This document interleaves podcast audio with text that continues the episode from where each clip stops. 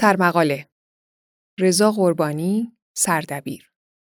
در جستجوی آرامش در جهان ناآرام.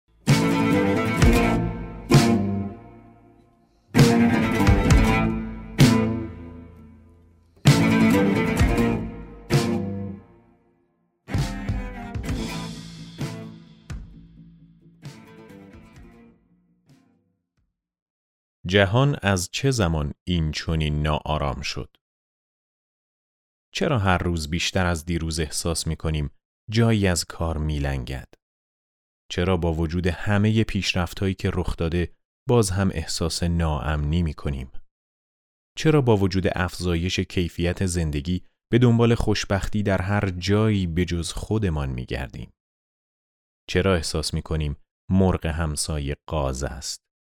چرا این همه بار با خودمان حمل می کنیم و چرا هر روز بیشتر از گذشته در حال فرسوده شدن هستیم؟ به نظر می رسد مدل ذهنی بسیاری از مدیران و رهبران امروزی چنین است که راه رسیدن به موفقیت و در یک تعریف بزرگتر خوشبختی راهی مستقیم است. بسیاری از رهبران امروزی در ناخودآگاهشان تصور می کنند که ما اگر در مسیر درست قرار گرفته ایم قاعدتا نباید دچار چالش باشیم. در ذهن مدیران این طور جا افتاده که رسیدن است که مهم است نه قدم برداشتن در راه. همان گونه که بسیاری از ما هنگام مسافرت فقط به مقصد فکر می کنیم، احتمالاً بسیاری از مدیران و رهبران هم در ذهنشان فقط به هدف نهایی فکر می کنند. هدف نهایی آنچنان ذهن مدیران را اشغال می کند که یادشان می رود بخش مهمی از راهی که می روند زمان اصلی آنها را اشغال می کند. به عبارتی رسیدن یک لحظه است و بعد از آن چیزی نیست. همان گونه که کوهنوردان ممکن است چند روز صرف رسیدن به قله کنند و بعد از رسیدن به قله ظرف چند دقیقه آنجا را ترک می کنند، مدیریت و رهبری در سازمانهای امروزی هم چنین است. مدیران و رهبران امروز به محض رسیدن به یک هدف باید به سراغ هدف بعدی بروند. پیچیدگی ماجرا در سازمانهای امروزی هم اینجاست که سازمانها یک هدف ندارند. سازمانها اهداف چندگانه دارند و گاهی اوقات این اهداف در تضاد و تناقض با هم قرار دارند. به عبارتی ممکن است نزدیک شدن به یک هدف به معنای دور شدن از هدف دیگری باشد. اگر سازمانی برایش مهم باشد که محیط زیست را آلوده نکند، گاهی اوقات چالش جدی با هدف کسب سود بیشتر پیدا می کند. اگر سازمانی یا رهبری نخواهد درو باشد و تناقضات درونیش از پا در نیاوردش، مجبور است این تناقضات را به صورت پیوسته برای خودش حل کند. حل این تناقضات برای مدیر و رهبر امروزی فعالیتی پیوسته است چرا که تغییر به صورت پیوسته در حال رخ دادن است و رهبر امروزی باید ذهنیتش را تغییر دهد. این موضوع منبع ناآرامی است. مدیر امروزی مانند گذشته تکیهگاه جدی و ثابتی ندارد. به دوروبر خود نگاه کنید.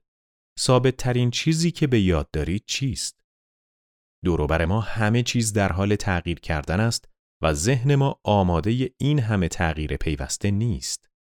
از زاویه دید فردی ممکن است فرد این تناقضات را با خودش حمل کند ولی مدیر و رهبر سازمان نمی‌تواند حامل این تناقضات باشد و انتظار داشته باشیم مدیریت و رهبری سازمان را به صورت پیوسته انجام دهد.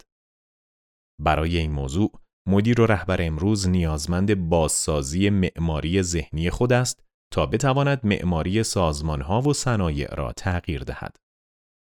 برای این هدف به معماری نیاز داریم که دارای یک ویژگی باشد. به اندازه کافی جامع و به اندازه کافی ساده. چون این تناقضی از همان ابتدای راه کار ما را سخت می کند. منتها با بررسی تجربه های موجود یک مدل ذهنی برای بازطراحی معماری ذهنی و عینی نیازمند تعیین تکلیف برای نه موضوع است. مفاهیم، علوم، فناوری، ابزار، روند، صنعت، استاندارد، قوانین و رگولاتوری و مختصات زمانی و مکانی. اگر بخواهم خیلی مختصر این موارد را توضیح دهم از این قرار است. مفاهیم به همه آن چیزهای ذهنی می‌پردازد که زیربنای فکری ما را می‌سازند. به عنوان نمونه، نوآوری یک مفهوم است. گاهی اوقات به یک مفهوم به عنوان یک روند نگاه می کنیم و این ما را دچار خطا می کند. ممکن است تصور کنیم که نوآوری یک روند است و اکنون به مد تبدیل شده است. همین موضوع ممکن است باعث شود به صورت سوری با یک مفهوم زیربنایی همراه شویم و ذهنمان را گول بزنیم. علوم مجموعه نظریه ها و قوانین و درک ماست که مبتنی بر روش علمی است. اقتصاد علم است و عدم تسلط بر علوم مورد نیاز باعث می شود روندها ما را با خودشان ببرند. به عنوان نمونه، سود یک مفهوم اقتصادی است و یک روند نیست. وقتی علم به کاربرد در می آید، به مرحله فناوری وارد شده ایم. مثلا هوش مصنوعی یک فناوری است. ولی گاهی اوقات یک فناوری به روند تبدیل می شود و همین همراه شدن با روندها ممکن است ما را گمراه کند. 5G اکنون یک روند فناوری است و در آینده نزدیک بسیاری از تجربیات ما را تغییر می دهد. فناوری ها به مرور ابزارها را خلق می کنند. مثلا کارتخان یک ابزار است. در زمینه روندها باید دقت کنیم که مراجعی مانند گارتنر و مجمع جهانی اقتصاد مدل‌های خوبی دارند و به ما کمک می کنند تصویر خوب و جامعی از روندها داشته باشیم. این موضوع به توضیح بیشتر نیاز دارد ولی اجازه دهید فعلا آن را همینجا تمام کنم. البته قطعا در آینده باید آن را با شرح و تفسیر بیشتری ارائه کنم. شاید نتوانسته باشم به سوالاتی که در ابتدای این یادداشت مطرح شد پاسخ دهم. هدف این یادداشت کوتاه این بود که یادآوری کنم موضوعات مهمی که پیش روی ما قرار دارد به تفکر پیوسته و جدی نیاز دارد.